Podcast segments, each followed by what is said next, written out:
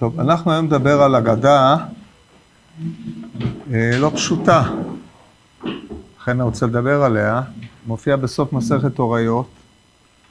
הרקע לסוגיה הזאת זה המשניות בסוף הוריות שעוסקות בשאלות של קדימות, איש קודם לאישה, אה, מלך כהתם לכהן, אה, ומערכת היחסים ישראל קודמים, לפי המערכת הייחוס.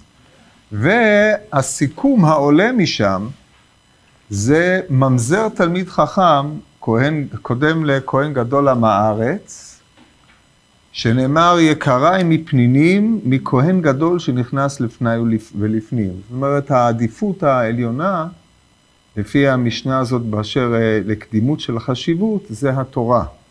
זה עולה באופן אה, ברור. רבי מאיר עצמו היה דורש את זה אפילו גוי שעוסק בתורה הרי הוא ככהן גדול. וככה הגמרא במסכת סנהדרין. טוב, זה הרקע לסיפור, אנחנו עוד אה, ניתן כמה רקעים. היום אני רוצה שלפני שניגש לנתח את הסיפור, אנחנו חייבים להכיר את הדמויות. מאחר שהסיפור הזה משרה רושם לא חיובי במיוחד על החכמים, וכיוון שאנחנו יודעים שהחכמים הללו היו אנשים אה, בעלי שיעור קומה, זה לא שהם נקיים מביקורת, אבל ודאי וודאי שאנחנו לא אמורים להנמיך את שיעור קומתם לרמתנו ולהשוות דפוסי התנהגות שאנחנו נראה פה בסיפור לדפוסי התנהגות שאנחנו מוצאים בין אה, אנשים שהם, אה, חוץ מזה שהם נכסו לעצמם משרות, אין בהם אה, מעלה כשלעצמה, אלא פה מדובר על אנשים בעלי מדרגה או בעלי מעלה כפי שנראה. לכן הסיפור הזה באמת זוקק עיון וניתוח. מצד אחד לא להוציא אותו מפשוטו ולעוות אותו בדרושים, אבל מצד שני להבין את מערך הכוחות שפועלים פה. אז נקרא את הסיפור, והיום ניתן רקע קצת על החכמים, כדי שתבינו איזה ניגוד יש בין האישיויות שאנחנו מדברים עליהן, ובין מה שלכאורה מתואר בסיפור. אומרת הגמורת, תנו רבונון. כשהנשיא נכנס, זה סוף י"ג עמוד ב' בהוריות, כשהנשיא נכנס, כל העם עומדים, והם יושבים עד שאומר להם שבו. כשאב בית דין נכנס, עושים לו שורה אחת מכאן ושורה אחת מכאן עד שישב במקומו. כשחכם נכנס, אחד עומד ואחד יושב עד שישב במקומו. לכאורה יש לנו פה הם, אמ, שלוש מעמדות, מעמד של הנשיא, מעמד של אב בית דין ומעמד של חכם. מדובר פה בבית מדרש. כאשר נכנסים לבית המדרש, המושג נשיא משמש בשתי משמעויות. נשיא לפי מה שהרמב"ם כותב, הוא ראש הישיבה, הוא ראש החכמים, ככה הרמב"ם כותב בפירוש המשנה אה, לגבי סדר מינוי של החכמים וגם אה, בהלכות סנהדרין. אמ, האב בית דין הוא אמ, בדרגה אחת מתחת לנשיא, והחכם זה מעמד שהוא אה, מעמד לא פשוט, או לא פשוט להגדיר אותו, האם חכם זה כל מישהו שהגיע למדרגה של חוכמה ויצא ממדרגת תלמיד, כי יש תלמיד ויש חכם, כמו שאומרת הגימורה בקידושין, איזה הוא חר, אומר הרי את מקודשת להנמרת שיהיה חכם, או על מנת שיהיה תלמיד. כן, זה שואלים אותו בכל מקום ויודע להשיב. או שחכם יש לו מעמד חריג. אנחנו יודעים שביבנה רבי אליעזר היה החכם, רבי יהושע אב בית דין ורבן גמליאל הנשיא. אז כנראה לפי התבנית הזאת, בדור שאחריהם, רבן שמעון בן גמליאל הוא הנשיא, רבי נתן הוא האב בית דין, ורבי מאיר הוא החכם, הוא נכנס במקומו של רבי אליעזר. כאשר נידו את רבי אליעזר, נכנס רבי עקיבא תחתיו להיות במעמד החכם. אם כן, לפי זה החכם הוא המופלא שבבית דין. כן, מונח שאופייני למסכת הוריות, תחילת הוריות, מופלא שבבית דין זה אדם שהכי חריף בבית דין הכי אה, חכם מבחינת אה, היכולות של החוכמה התורנית שבו. טוב, אומרת הגמורה, אמר רב, רבי יוחנן, בימי רבן גמליאל נשנית משנה זו. זאת אומרת, עד שלא הגיע ביעד ימיו של רבן גמליאל, לא נזקקו לדרג את, אה, לאפיין כל אדם או כל בעלי מדרגה לפי האופן שבו העם נוהגים כבוד בהם, אלא כולם היו שווים, כמו שתכף נראה, ורבן גמליאל הוא זה שתיקן את אותה תקנה. עכשיו הגמרא מתארת פה את הרקע של מימרת רבי יוחנן. רבן שמעון בן גמליאל נשיא, רבי מאיר חכם ורבי נתן אב בית דין. עכשיו אנחנו קודם כל נקרא את הסיפור, אחרי זה נדבר קצת על החכמים האלה, מי הם ומה מעלתם, ומתוך מה, מה אנחנו יודעים על הרקע של אותם חכמים, זה תנאי הכרחי להבין את הסיפור. לא, אתה לא קורא את הסיפור, מבין אותו מתוכו, כפי שתכף תראו למה אני חוזר ושונה את הדברים האלה. כי הווה רשב"א, רבן שמעון בן גמליאל האטם, הווה קיימא כולו, הווה קיימא כולו מקמי, כי הווה איל, רשב"ג, האטם הווה כולו, קיימא כולו על מה קמא. זאת אומרת, כאשר נכנס לבית המדרש, כולם היו קמים, לא היו יושבים עד שהיה הנשיא יושב במקומו. כי אבו איילה רבי מאיר ורבי נתן, הווה קיימא כולו עלמא מקמיו. שימו לב שהמספר מבחין, כאשר הנשיא נכנס, כולם היו קמים ולא היו יושבים במקומם עד שהיה הנשיא יושב.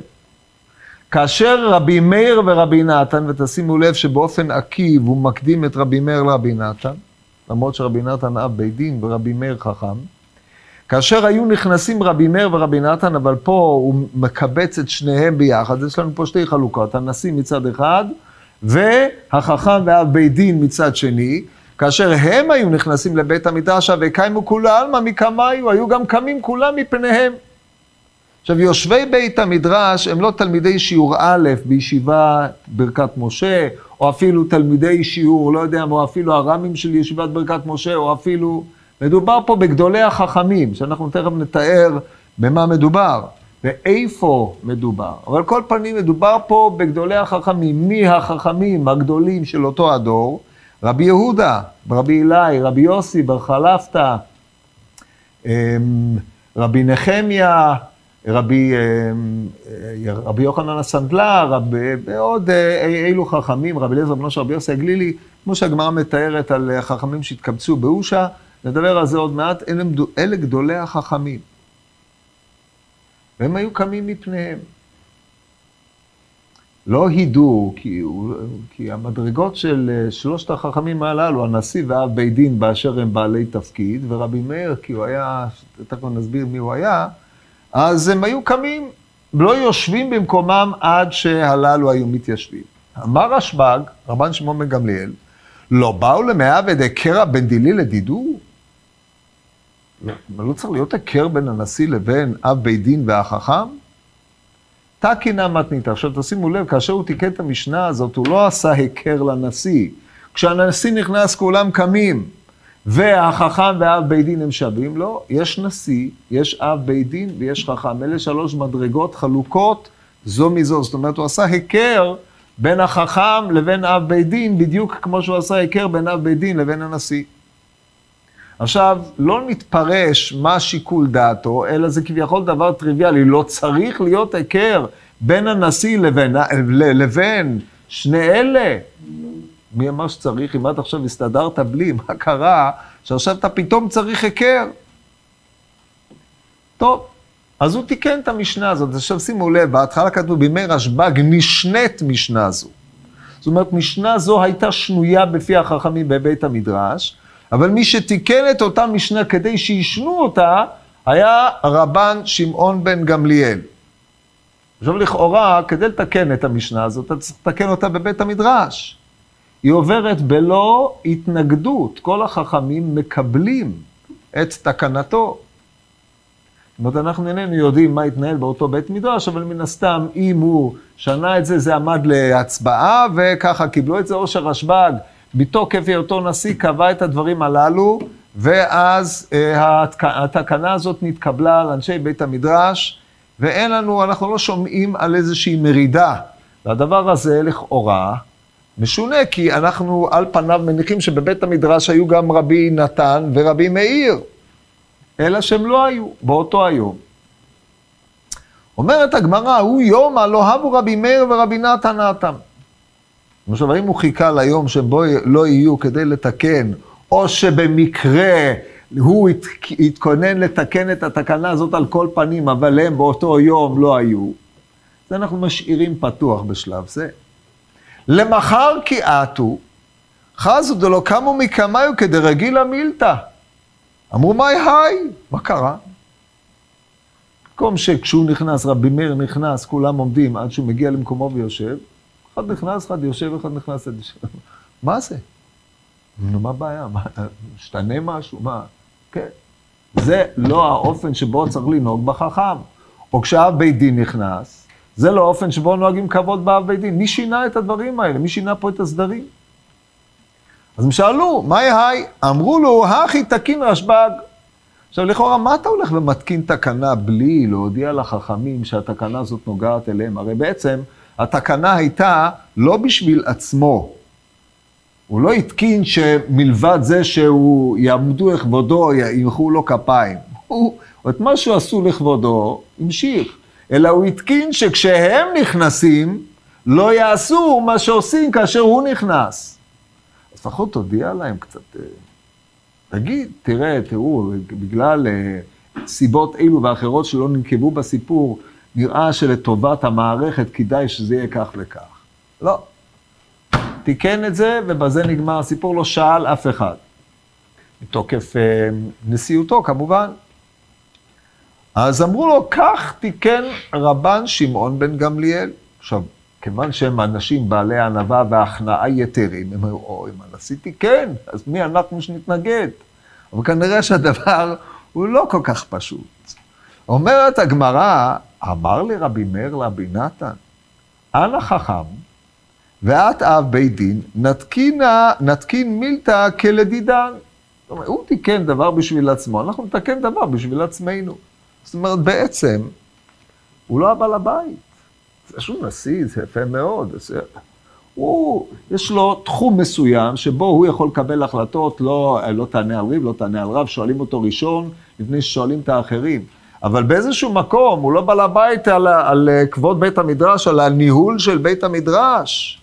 אז אנחנו עכשיו נתקן את התקנה שבידינו. איפה היה רבן שמעון בן גמליאל באותו זמן? הוא לא היה שם, כי אם הוא היה שם, אז היה עימות. זאת אומרת, יש פה איזשהו קצר בין הנשיא לבין האב בית דין והחכם. החכם, כשהם אומרים בואו נתקן תקנה, אז הם משתמשים באנשי בית המדרש בשביל שהתקנה שלהם תהיה בעלת תוקף, כי הרי הם יכולים לסגור ביניהם מה שהם רוצים, אבל אם העם לא מכיר את התקנה, או לא מכיר בתקנה, התקנה הזאת היא חסרת ערך. אז בוודאי שאנשי בית המדרש או החכמים שנמצאים בבית המדרש, שהם אינם כחומר ביד היוצר, אלא יש להם שיקול דעת משלהם. אם הם אמרו, בואו נתקין תקנה, התקנה הזאת חייב להיות שהיא תהיה מקובלת לאנשי בית המדרש, כי אתה יכול לדבר עד מחר, אבל אם אף אחד לא מקבל את מה שאתה אומר, אז לא אמרת כלום. כיוצא בזה תקנה שאיננה בת התקבלות, לאו תקנה היא. אז ברור היה להם, מאשר הם אנשים חכמים, שאם הם הולכים להתקין תקנה, היא תהיה מקובלת על אנשי בית המדרש. אלא שעל אחד היא לא תהיה מקובלת. זה על רבן שמעון בן גמליאל, אז כנראה בזמן התקנת התקנה, הוא לא היה באותו מקום. יש לנו פה, אם כן, ברמיזה איזשהו קצר, חוסר דיאלוג בין הנשיא לבין אב בית דין והחכם. הדבר הזה הוא בעיה. טוב, אז מה הייתה התקנה? מה נעבית לי? אומרת, ני מלא גלי עוקצין. כן, עוקצין זה לא מהמסכתות הישיבתיות הנלמדות.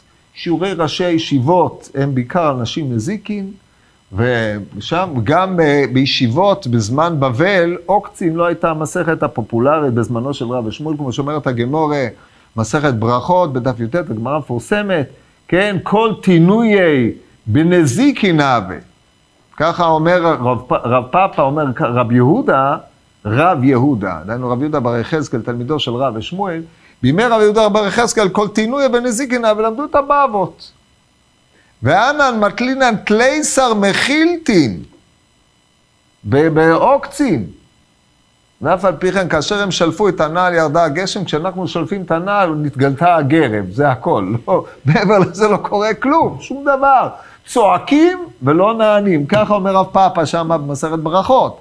על כל פנים, אתם רואים שהדוגמאות, כתוב שם, כשאמר רב יהודה, כשהגיע לאישה, אמ, האישה אמ, טרף באלף, בירק, טרפה ירק בקדרה, אם יש יד לטומאה או אין יד לטומאה, אומר הוויות דאביי, דרב ושמואל, ככה זינא נחה, זה היה קשה להם.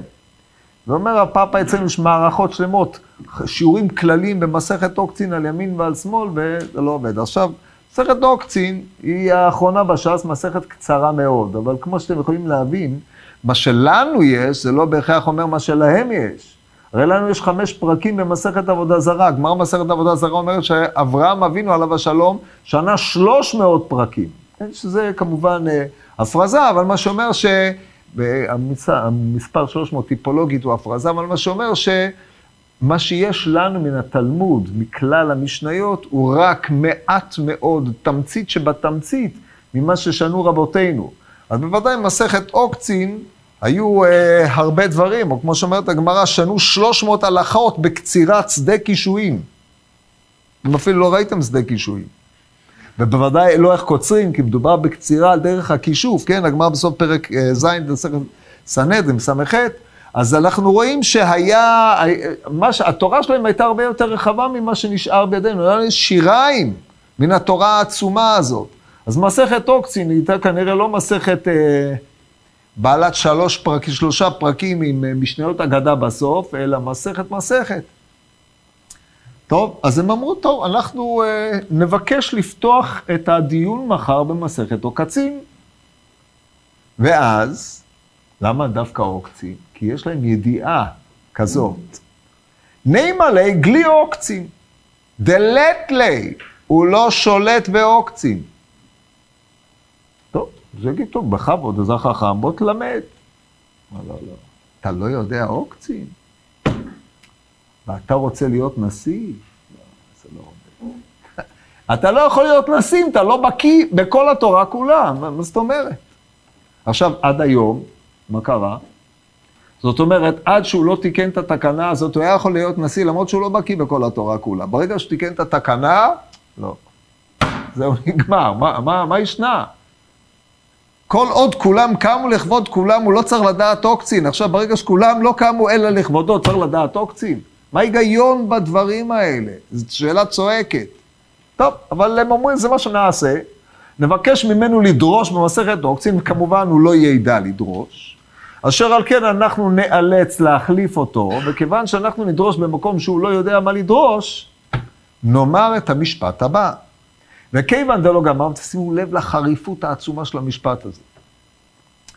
מי ימלל גבורות השם, ישמיע כל תהילתו. כך אומר דוד בתהילים ק"ו. מי ימלל גבורות השם? מי שיודע למלל גבורות השם? מי, סליחה, מי, מי ימלל? מי הוא זה שיכול למלל גבורות השם? רק מי שיודע להשמיע את כל תהילתו. יש גבורות ויש השמעת התהילה. מהי תהילת השם?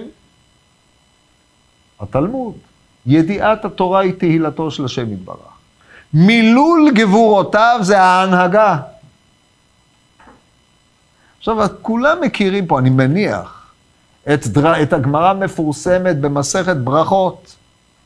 ההוא ההוא דאבה קמא דרב חנין אמר אל הגדול הגיבור והנורא, איזוז הירוי, ועוד אה, סדרת, אמר, סיימתינו כולו שבחי דמרח, אשתא אל הגדול הגיבור והנורא, אליו דעתו אנשי כנסת הגדולה ותקנוה בתפילה, לא היינו אומרים, אתה אומר את כל זה? ועל זה דרשו, מי ימלל גבורות השם, ישמיע כל תהילותיו. יש מישהו שיכול להשמיע את כל תהילות השם? לא. אז לכן, אל תמלל גבורות. זאת אומרת, איך אתה בא לספר בשבחו של מקום? מה אתה מבין בכלל? כשאתה מספר בשבחו של מקום, אתה ממעט את הדמות. כמו שאומרת הגמורה שם, אמר רבי חנין המשל למלך שיש לו אלף אלפי אלפים דינרי זהב, והם מקלסים אותו בכסף. עכשיו, גם אם יש לו אלף אלפי אלפים דינרי זהב, אתה מקלס אותו במה שיש לו, אתה מקלס אותו במה שהוא. יש אדם מלא כסף, אלף אלפי אלפים חשבון בנק עם אחד עם עשר ספרות. כולם תשע, כן? כדי שיהיה יותר. תשמע, החשבון בנק של האדם הזה הוא מדהים. זה קילוס? מה הוא? בן אדם חדל אישים וכולי וכולי, אבל החשבון בנק שלו, אז מה, מה שבא רב חנינא לומר, הרי אתה ממילא את המלך לא יכול למלל. אם באת להלל, אם באת להלל אותו, אתה יכול להלל רק את חשבון הבנק שלו, שזה גם כן מיעוט דמות, כן? להגיד שיש לו אלף אלפי אלפים דינרי זהב. וגם את זה אתה לא יכול להגיד, כי הרי אתה לא יודע מהו דינר זהב במעלתו, אתה רק אומר דינר כסף. עזוב, זה הגמרא במסכת ברכות. כן, ברכות, בגילה, אותו הסיפור. ככה הגמרא דרשה את זה שם. פה הדרשן, ספר הסיפור שאתם רואים, הוא בבלי מובהק, לוקח את, הפר... את הכתוב הזה, משנה אותו לחלוטין. אומר, ודאי שאפשר למלל גבורות השם. מי ששולט בכל התורה כולה, מברכות עד עוקצין, הוא זה שיודע לספר כל תהילתו. ולכן הוא יכול למלל גבורות השם. למלל גבורות השם זה לא לעמוד ולשבח את הקדוש ברוך הוא, למלל גבורות השם זה להפך מנהיג, שמנהיג את העם והנהגת העם היא-היא מי ששואב מתעצומות גבורות השם המתלבשת עליו באשר יש בו את רוח התורה. ככה מפרשים, או על כל פנים רבי מאיר מפרש ככה, ואומר, אנחנו נדרוש לפני בית המדרש, יש מישהו שיכול להתווכח עם הדבר הזה? ודאי שלא, הרי כל עצמם של החכמים לא יושבים בבית המדרש, אלא להפוך את התורות לתפילות. דהיינו, לימוד התורה שלהם היא עצמה מילול גבורות השם, סיפור כל תהילתו. זה מה שעושים. אז הם בוודאי ובוודאי יסכימו, כי זה האמירה של בית המדרש, כל עניינם של החכמים, הוא ידיעת התורה כולה על בוריה, ועל ידי ידיעת התורה על בוריה, מתגלה כבודו של השם בעולם. אז לכן ראש בית המדרש, המנהיג אותם צריך להיות כזה, כמו שכתוב בסוף ספר אורחות צדיקים, שער התורה, על בתי בית המדרש של בעלי התוספות. זה דבר שהוא מפורסם, צריך לדעת את זה. שהיו לו 60 תלמידים לרי בעל התוספות. רבי יצחק בר רב שמואל בעל התוספות, 60 תלמידים. כל אחד ידע מסכת בעל פה. הוא ידע את כל התורה בעל פה, את כל הש"ס. והיו מגלגלים את כל התורה כולה ככה, 60 תלמידים, מתחילים במסכת אחת, והוא יודע אותה בעל פה, וכל אחד היה מביא, והוא היה משיב להם את השמועה, וככה נתבררה כל התורה, כמו שהעם של שלמה כותב בהקדמת בבא קמא על רבותינו בעלי התוספות, שגלגלו את כל התורה כולה, ועשו אותה ככדור, כן, כדור אל ארץ רחבת ידיים, רבנו תם ורי בעל התוספות. אז אצלם גם החכם שלט בכל, רבי מאיר שאנחנו נדבר עליו עוד מעט, וכל התלמידים, כולם היו, אה, כל יושבי בית המדרש, שהיו כולם גדולי תורה, ידעו את כל התורה כולה. אם כן, עניין של בית המדרש, זה, בית המדרש הזה, זה לספר כל תהילתו. אז הם בוודאי ובוודאי לא יחלקו על אה, דרשת מי מלל גבורות השם ישמיע כל תהילתו, יש דרשה מחודשת מאוד, שהיא עצמה נועדה לקבוע מי הוא זה שימלל גבורות השם, דהיינו ינהיג את בית המדרש. זה הדרשה שדרשו. היה מישהו שאמר לא, אף אחד לא יכול היה להגיד לא. אז זה מה שעשו. טוב, מחר יהיה האות הזה, הוא יבוא לדרוש באוקצין, יגידו לו, רבינו, אוקצין אתה לא יודע, בוא תשב בין התלמידים, ואנחנו נלמד אותך אוקצין. ואז ראש בית המדרש יהיה, כמו שתכף נראה. אמר לו רבי מאיר לרבי נתן, אנא חכם ואת אב בית דין נתקין מילתא כלדידן, מי נבלה נימה לגלי אוקצין דלת לי, וכיוון דלא גמר, נימה לי, מי ימלא גבורות השם ישמיע כל תהילתו, מי ימלא גבורות השם, מי שיכול להשמיע כל תהילותיו, נאה ברי, נגיד לו, רבנו, תפנה את המקום. ואז מה נעשה? נעברי, והווה אנא אב בית דין, ואתה נשיא. עכשיו, מי היוזם? מי המוח? החכם. רבי מאיר הוא היוזם, הוא המוח, הוא הכוח המניע פה, הוא הכוח המתנגד.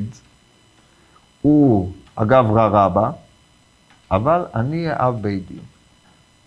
כי למה אני אהיה אב בית דין?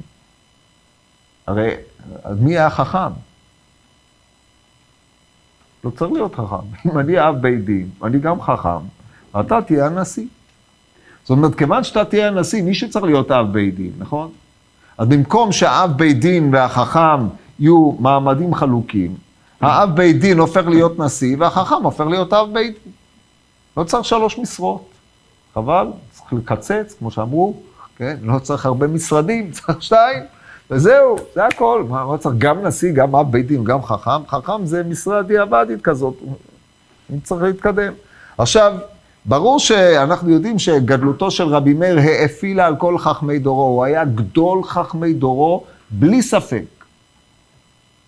אבל רבי מאיר לא היה בעל ייחוס, כמו שבזמנו, בסיבוב ההדחה הקודם, בזמנו של רבי, בהדחתו של אה, רבן גמליאל, הירושלמי, זה לא מופיע בבבלי, אבל בירושלמי יש את הסיפור המקביל, אז אמרו את מי נמנה? אז היה, היו שתי אפשרויות, או היו כמה אפשרויות.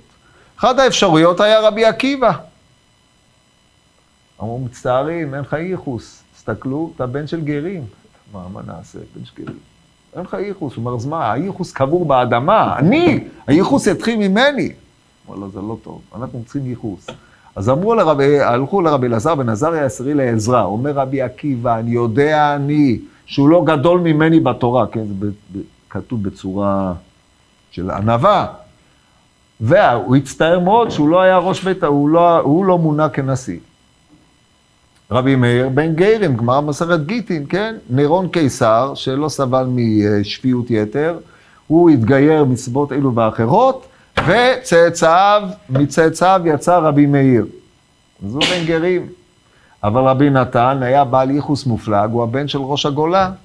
אז לכן מה נאה ומה יאה, שהוא יתמנה להיות הנשיא ורבי מאיר רב בית דין. אז זה היה הסיפור. טוב. מה קרה אז? שמעינו רבי יעקב בר קורשי. רבי יעקב המפורסם בש"ס, שאתם מכירים, פוגשים, רבי, יהודה, רבי יעקב אומר ורבי יהודה אומר בר פלוגתא, אין הרבה. אבל רבי יעקב זה זה רבי יעקב בר קורשי, הוא לפי מסורת בבלית, בן ביתו של אלישע בן אבויה. הוא הרבה של רבי. כמו שנבין עוד מעט. אז הוא שמע את הדברים האלה. מה הוא אמר? דילמה חס ושלום אתיה מילתא לידי כיסוף. עכשיו, הם לא גילו את התוכנית לבני בית המדרש. הם אמרו, מחר הלו"ז, שיעור כללי על ידי הנשיא, רבן שמעון בן גמליאל במסכת עוקצים. נתנו מראה מקומות בשבילו והלכו. עכשיו הוא הבין, הוא ידע שהוא לא יודע עוקצים, אז הוא אמר, אני צריך לעזור לו להכין את השיעור. עכשיו, למה אף אחד לא פונה אל הנשיא ואומר לו, רבנו, תשמע, יש פה איזושהי בעיה, כן? תהיה מוכן. אין, אין, אף אחד לא מדבר איתו, אין כלום. מה עושה אותו רבי יעקב בן קורשי? המרדים חס ושלום אתיה מילתא דלידי כיסופא. יבוא הדבר לידי אה, בושה, הוא יתבייש, יעמוד ויגיד רבי ישראל, אני לא יודע עוקצים. אתם שאלו אותך, תגיד שאתה לא יודע. אז זה יבוא לידי בושה. מה הבושה שיבוא לידי... הוא יודע שהם רוצים להדיח אותו? לא ברור. אבל הוא יודע שאם הוא יידרש ללמד מסכת עוקצים, אז um, הוא יתבייש, כי הוא לא יודע אותה. הוא חס על כבודו של הנשיא, או על כבודו של רבן שמעון בן גמליאל, למען הדיוק, שלא יבוא לידי בושה. מה עשה? אזל יעתי באחורי ליטי דרשב"ג, גרס ותנא, גרס ותנא.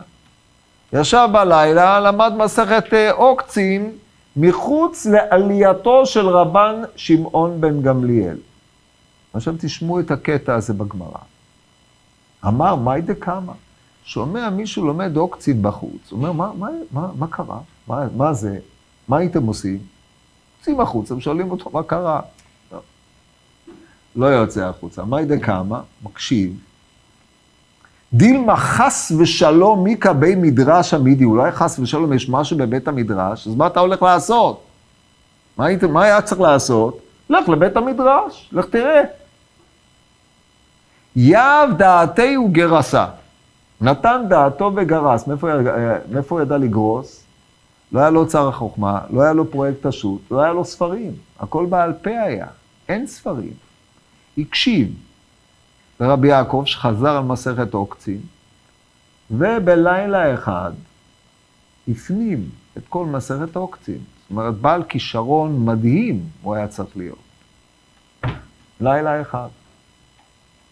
למחר כולם מגיעים שמחים וטובי לב, המראה מקומות תלויים, מתחיל השיעור הכללי, אומר רבנו הנשיא, בוא תדרוש בבקשה במסכת עוקצים, פתח במערכה נפלאה, מתחילה ועד גמירה עמדו כל בית המדרש פעורים מעוצם השיעור.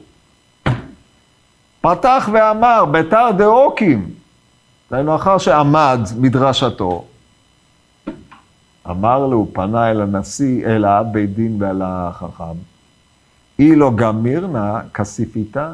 אם אני לא הייתי לומד את המסכת הזאת, הייתם מביישים אותי. עכשיו, הוא כמובן לא יודע את התוכנית שלהם. קרוב להניח שאף אחד לא יודע את התוכנית. התוכנית הייתה שהוא לא יגיד, את, הוא לא, יגיד, אני מצטער, אני לא יודע, ואז יגידו לו, טוב, רבינו מי ימלל גבורות השם, כמו שהסברנו קודם.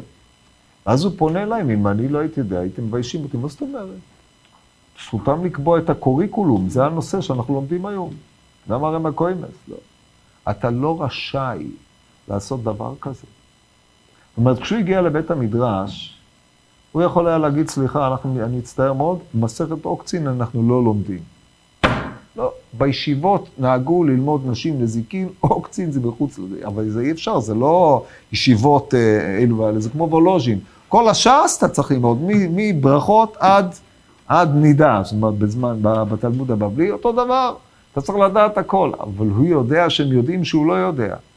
ולכן הוא אומר, אתם בעצם רציתם לבייש אותי, ולהראות שאני לא יודע מה שאתם יודעים.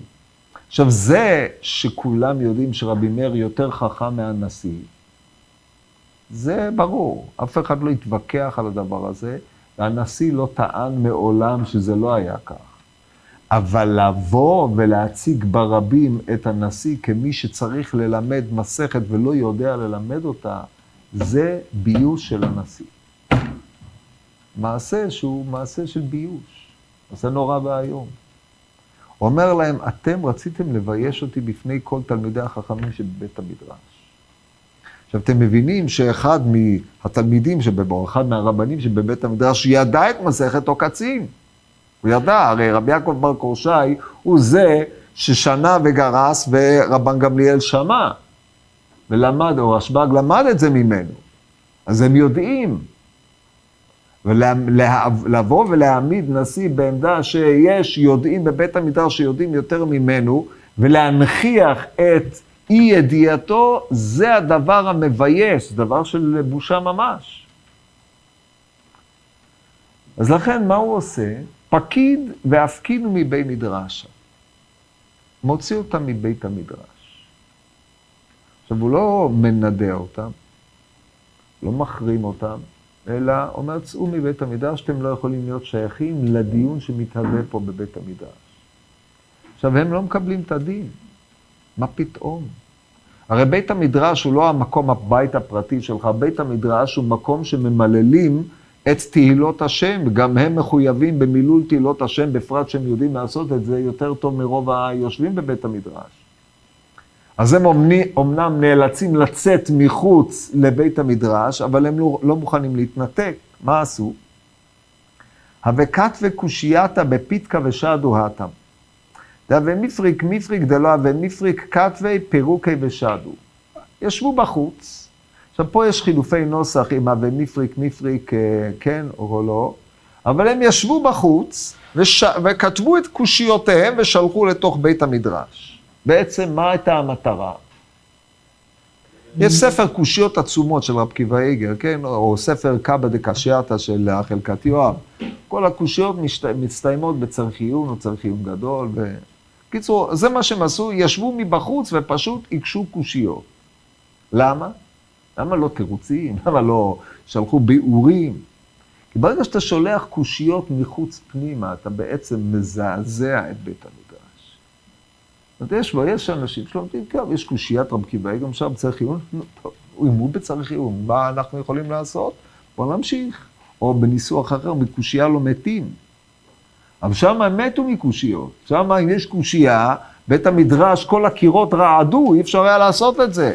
המקשים באים מבחוץ, בעצם הם מערערים את כל היסודות של בית המדרש. תירוצים, הם לא שאלו. לכן, אני אמרתי לכם, הקטע דעה במפריק מפריק, מפרי כת ופירוקי ושדו, לא בהכרח נגרס פה, אבל גם אם נגרס, מה שידעו לתרץ בית, בית המדרש תרצו. מה שלא ידעו לתרץ, שלחו, אמרו להם, נו, אז תתרצו, אז הם uh, תרצו. בעצם מה שהם עשו, זה הם שינו את הכיוון של בית המדרש. במקום שבית המדרש יתנהל נשיא מול תלמידי בית המדרש, בית המדרש מתנהל מהחוץ והפנים. אז בעצם הם הפכו להיות מנהלי בית המדרש, רק שלא בבית המדרש, באופן אה, מעניין מאוד. זה לא שהם אמרו, טוב, הוא זרק אותנו בבית המדרש, שלום, אנחנו הולכים להקים בית מדרש אחר. לא. מה פתאום? פה כבוד שמיים, פה זה יהיה. זה, זה מאוד מעניין, כן? מה שלא ידעו לתרץ, הם תרצו. עכשיו, אם הם לא היו שולחים קושיות, אז ההתנהלות בבית המדרש הייתה מתנהלת באופן שהייתה התעלמות מוחלטת מהעובדה שהוציאו אותם החוצה. ברגע שגדולת תורתם הקרינה לתוך בית המדרש, אז בית המדרש טבע אותם. טבע אותם כמו שתכף תראו. אמר לו רבי יוסי תורה מבחוץ, ואנו מבפנים? משפט חמור ביותר. תורה מבחוץ, ואנו מבפנים. זאת אומרת, מה יש בפנים? אנו. איפה התורה? שם. איפה התורה צריכה להיות? בפנים. עכשיו, בנוסח של, אה, נוסח של בעל הלכות גדולות, שהוא נוסח מרתק ביותר, כתוב ככה, הפקינו מבי מדרש, שזה נמצא בבעל הלכות גדולות, סימן נ"ח, בסוף הלכות הוראות, הפקינו מבי מדרש שבחלישות דעתה. דהיינו, אה, רשב"ג, שהיה לו חלישות דעת, הוציא אותה מבית המדרש. עכשיו, וכתבי קושייתא בפיתקה ושדו לבי מדרשה. אמר לו רבי יוסי, תורה מבחוץ ואנו מבפנים, כן, לכן אמרתי לכם שכל הקטע הזה דעה ומפריק מפריק לא מופיע. קם רבי יוסי למי פק, וקמת נמי כולו מטיבתא. אמרו לנשיא, אתה יכול להישאר בכיסא, שם התורה. פה, לא, שם. קמו לצאת. אז הוא הטיל, רבי יוסי הטיל אולטימטום, או שאתה מכניס אותם בפנים, או שאנחנו יוצאים החוצה, כן? ואז אתה יכול להישאר לבד, שבעצם מה שיוצא זה אם אנחנו בחוץ, אתה בחוץ, כי אנחנו, הבפנים יהיה שם. במילים אחרות, רבי יוסי מחזיר, הם הצליחו אה, להמשיך את ההמרדה באופן שעכשיו הבחירה היא בין הנשיא לבינם. מה עושה הנשיא? אומר רבן גמליאל, רשב"ג אומר ככה, אמר, אמר לו רבן שמעון בן גמליאל, נא אלינו. מי הוא? נקנסין הוא. דלא נמו שמעת משמעו. נכניס אותם פנימה, אבל השמועות לא ייאמרו בשמם. אומרת הגמרא, כתוב בפסוק, דובב שפתי ישנים. מה זה דובב שפתי ישנים? זה תלמיד חכם שנאמרים שמועות משמו בקבר, אז שפתיו דובבים. זאת אומרת, זיכרונו של התלמיד חכם, הם הם דבריו, הם עושים נפשות לצדיקים, דהיינו לא בונים להם כל מיני מוזולאומים על הקברים וכל מיני מגדלים. קבר פשוט, דבריהם הם הם זיכרונם. אבל ברגע שאתה שונה את דברי אותם חכמים, בית המדרש מקבל את חוכמתם, אבל לא מכיר בהם. אז לא זו בלבד שרבי מאיר לא מוכר כחכם, רבי נתן לא יוכר כנשיא, אלא דברי החוכמה שלהם לא ייוחסו אליהם. זה עיבוד הזהות של החכם על דבריו. זה הקנס, זה קנס נוראי. אין, אין אה, זיכרון לראשונים גם לאחרונים, שום דבר. הוא לא נזכר, רק הדברים שלו נשארים. טוב, זה מה שהיה, כנס אותם. השיא כולל רבי מאיר, אחרים אל רב נתן, יש אומרים. אחרים אומרים. ויש אומרים. אתה לא יודע מי האחרים, אתה לא יודע מי השומרים, זהו, איבד, איבדו את הזהות שלהם. אך ולהו בחלמיו, זילו פייסו לרבן שמעון בן גמליאל. ופה יש לנו נוסח מעניין מאוד של הגאונים, שתכף נקרא. רבי נתן הז"ל, הראו להם בחלום, לכו תפייסו את רבן גמליאל. אז רבי נתן הז"ל, רבי מאיר לא הז"ל. למה הוא לא הז"ל? אמר דבריך, לא ימס לא מעלים ולא מורידים. לא יכול להיות, לא חושב שעשיתי שום דבר רע, הכל בסדר. אז מה הם אמרו לי בחלום, לך תפייס? לא. עכשיו, בנוסח של הגאונים שהבאתי קודם, כתוב ככה. יותר מעניין, ממש מרתק. אח וליל בחלמי לרבי נתן, זיל פייסל, או זיל ופייסו על הרבן שמעון בן גמליאל. עזה לגבי תלייסר זימנין ופייסל. מאיפה הגיע תלייסר זימנין? גמרא במסכת יומא על רב ורב חנינא. סוף יומא, שם המוטיב תלייסר זימנין. אז הוא הלך 13 פעמים, ככה בגאונים, אצלנו בגמרא זה לא ככה. ולרבי מאיר אומר בנוסח הזה, לא אח ולי מידי. לא הראו לו בחלום כלום. למה לא? וסבירה עלי רבי מאיר לשיטתי סובר דברי חלומות, לא מעלים ולא מורידים. אז בשביל מה להראות למישהו שממילא לא מתחשב? כן, אז זה היה מייסה. טוב, אז הראו לו את זה בחלום, תכף אחרי זה אני אגיד לכם עוד דבר מרתק מהנוסח הזה. אז עכשיו רבי נתן הולך להתפייס עם רבן שמעון בן גמליאל. כי אז הרב נתן אמר לי רבן שמעון בן גמליאל, נהי דעני לך קמרא דאבוך למאה ואב בית דין, שבין אוכנה מנשיא?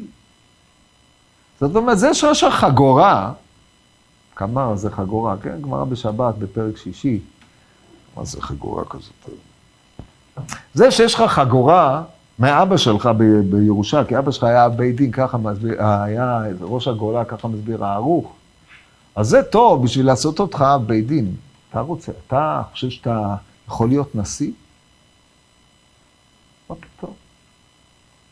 זה, הייחוס שלך הוא לא מספיק.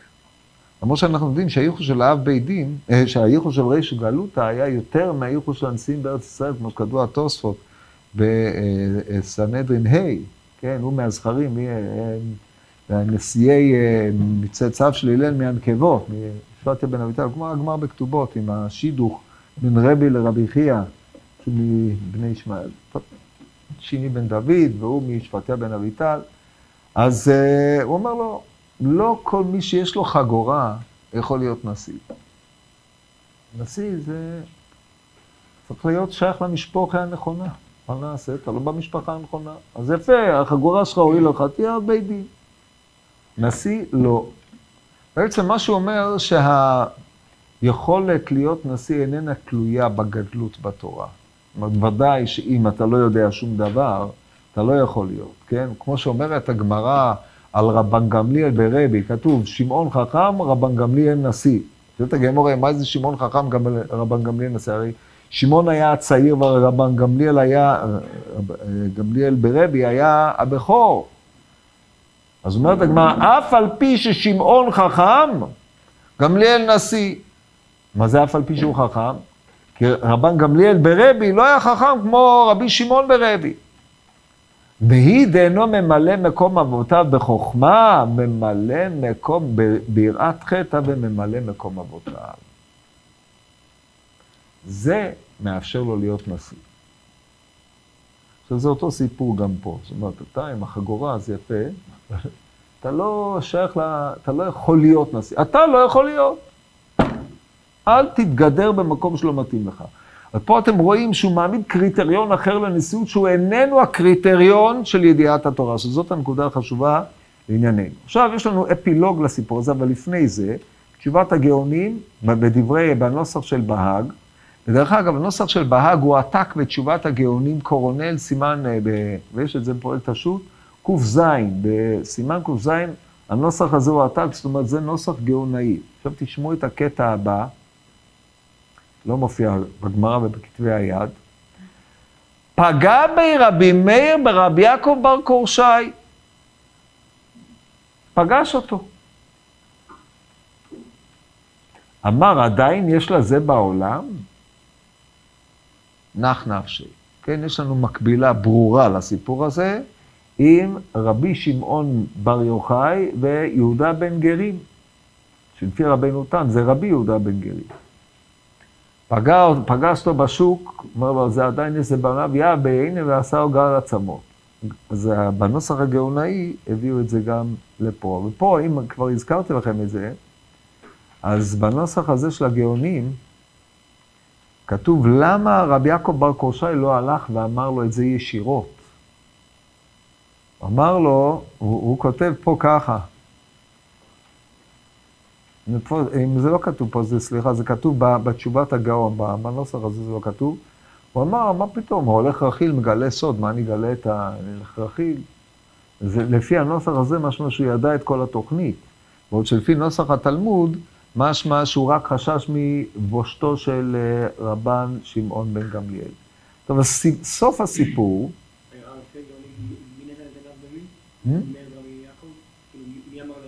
מי אתה חושב למי? מי אתה חושב? אין, זה שקול, ברור, אתה עדיין בעולם, אתה הזקת לבית המדרש נזק עצום, זה מה שהוא טוען. כלומר, אם, אני הייתי אנס, או הייתי אב בית דין, בית המדרש היה מתנהל באופן אחר. איפה התורה היום ואיפה התורה הייתה אם אני הייתי בבית המדרש, כן? טוב, זה עוד נדבר על זה יותר מאוחר, אולי בפעם הבאה כשנשלים את הסיפור הזה, אבל אני רוצה שקודם כל יהיה לכם כל האינפורמציה. עכשיו יש את הסיפ... האפילוג, אמר, יושב רבי, ופה זה, זה אופייני לש"ס, תראו מה זה. מתני לי רבי לרבן שמעון ברי. כשכתוב מתני לי רב לרכיה ברב, או מתני לי רבי יהודה. למישהו, זאת אומרת, הוא שונה את המשנה באופן מסוים. עכשיו, המשנה במסכת בכורות, בסוף מסכת בכורות, משנה האחרונה בבכורות, דנה על הסוגיה המפורסמת של אה, קרא, אה, יש לך, אתה צריך להעביר את העשירי, העשירי יהיה קודש, קרא לתשיעי העשירי, לעשירי תשיעי ולאחד עשר עשירי. מה הדין? כולם קדושים. אחד אה, ירא עד שיסתאב, אחד קרב, והאחד קרב שלמים. האחד עשרה קרב שלמים. אומר רבי מאיר שם, למרות שהוא קרב שמרי, שלמים, אפשר לעשות אותו תמורה. או בגלל שהוא קרב שלמים, אפשר להמיר אותו, זאת אומרת, אסור להמיר, אבל אם הוא המיר אותו, תמורתו תמורה. אמר לו רבי יהודה, יש תמורה לתמורה, כי אליבא דרבי יהודה, יש רק עשירי אחד, האחד עשרה הוא, לא, הוא בעצם תמורת עשירי, אלא זו תמורה שנעשתה בטעות. אבל על כל פנים דין תמורה יש לה, זאת אומרת, יש תמורה לתמורה? אין דבר כזה, אתה לא יכול להמיר עד אינסוף. אומר לו רבי מאיר, אילו היה תמורה, לא היה קרב. כך כתוב במשנה. עכשיו, כאשר רבי בא לשנות את משנת בכורות לבנו, כן, הם למדו גם בכורות בישיבה שם, אז הוא אומר, אחרים אומרים אילו היה תמורה לא היה קרב. עכשיו, מכל התורה כולה, בחרו רק את המשנה הזאת. למה? אז זה ברור, לחלוטין. אילו היה תמורה, לא היה קרב. זאת אומרת, אם ממירים משהו במשהו, הוא לא יכול לקרב. אתם רואים שזה, לא, לא צריך הרבה דמיון כדי לראות את הקשר הענייני בין המדרה, המשנה הזאת לבין נידון דידן. אילו היו ממירים את הנשיא באחרים, הוא לא היה קרב, הוא לא היה רצוי. אז לא בכדי בחר מספר הסיפור את המשנה הזאת. אומר לו רב שמעון ברבי, מי הם הללו שמימיהם אנו שמות, שונים ושמותיהם אינם מזכירים? אמר לו בני אדם שביקשו לעקור כבודך וכבוד בית אביך. איך ביקשו לעקור את כבודו? ממילא הוא לא, הוא נשאר רב שמעון ברבי, הוא לא קיבל שום כבוד. מה כבודו של רב שמעון ברבי? רבי, זה הכבוד שלו. הכבוד שלו שהוא הבן של הנשיא. אז כבוד בית אביו, זה הכבוד של רבן שמעון בן גמליאל, כן? ככה זה עובד. הם ביקשו לעקור את כבוד בית אביך. לעקור את הכבוד. ככה אומר רבי. אז אומר לו רב שמעון אה, ברבי, גם אהבתם, גם שנאתם, גם קנאתם, כבר עבדה, הם כולם בגין זה מרואימים. לא זוכרים שום דבר, הכל נגמר. אז על זה הוא עונה להם, האויב תמו, גם כאשר אויבים תמו, חרבות לנצח. החרבות, היינו האיבה נשארת. אמר לאני מלך ידענו מעשיו, רבונו לא אהנו מעשיו. הם לא, הנה, אתה רואה, נשארנו, אנחנו במשפחה, הם לא. הדה רתנה למשום רבי מאיר, אילו היה תמורה קרבה, לא היה קרבה. אמר רוב, ואפילו רבי דן ותנא הוא, תנא אמרו משום רבי מאיר, ולא אמר רבי מאיר. כן, שם במשנה כתוב אמרו משום רבי מאיר. טוב, אז עכשיו זה האגדה הזאת.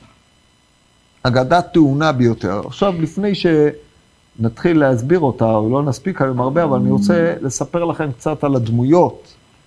מי הוא רבן שמעון בן גמליאל? אומרת הגמורה, במסכת בבא מציע בדף פ"ה, רבן שמעון בן גמליאל, רבי היה לו חלישות הדעת עם רב לזר ברב שמעון, אומר לו רבן שמעון בן גמליאל אביו, מה אתה מתחרה איתו? הוא ארי בן ארי, ואתה ארי בן שועל.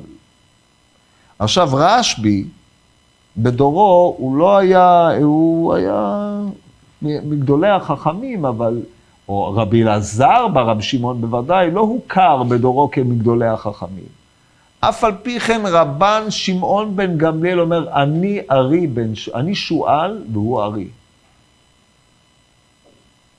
זה ענוותנות אחת.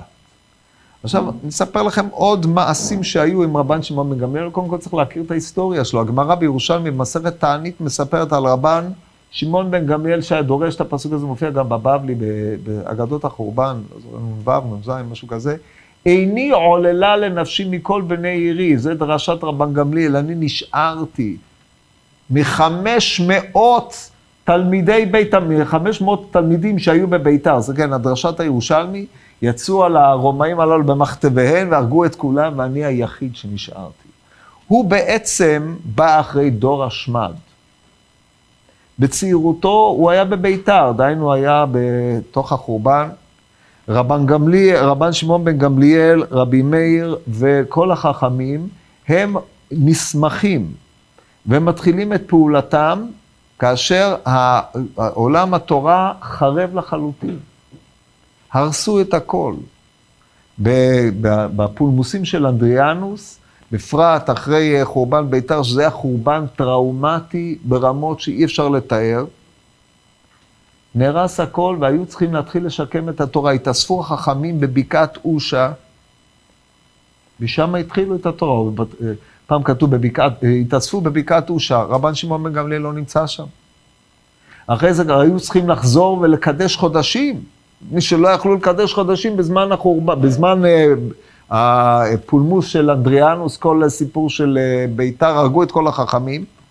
אז הם התכנסו בבקעת בית רימון, כשאנחנו בוחנים את החכמים שהתכנסו שם, זה אותם חכמים באושה, דהיינו הכל בצפון, כי הרי לא נתנו ליהודים לחיות ב, ביהודה.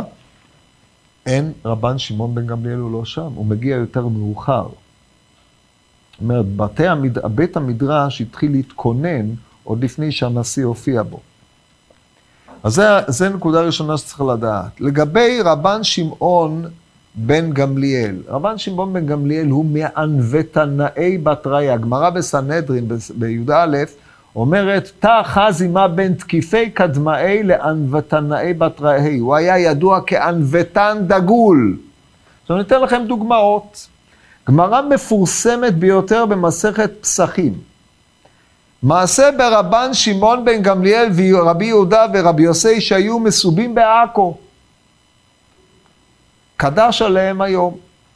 אמר לו רבן שמעון בן גמליאל לרבי יוסי, ברבי, רצונך נפסיק, וניחוש לדברי רבי יהודה חברינו? שבוע הנשיא. אמר לו עכשיו, תקשיבו מה הוא אומר. בכל יום ויום אתה מחבב דבריי לפני רבי יהודה. ועכשיו אתה מחבב דברי רבי יהודה בפניי, הגם לכבוש את המלכה עמי בבית? ככה הוא אומר, לא. מי המלכה? או מי המלך? רבי יוסי. מי כובש המלכה עמו בבית? רבן אה, שמעון בן גמליאל, זה לא אה, דימוי אה, יפה במיוחד, כן? ואז, טוב, הוא קיבל אותו. עכשיו עוד דוגמה. אומרת הגמרא במסכת, בירושלמי, במסכת סוכה, תני אמר רבן שמעון בן גמליאל, מעשה שהייתי חושש בעיניי בקיסרים, והתיר לי רבי יוסי ברבי לי ולכל משמשי לישון חוץ לסוכה. התיר לי.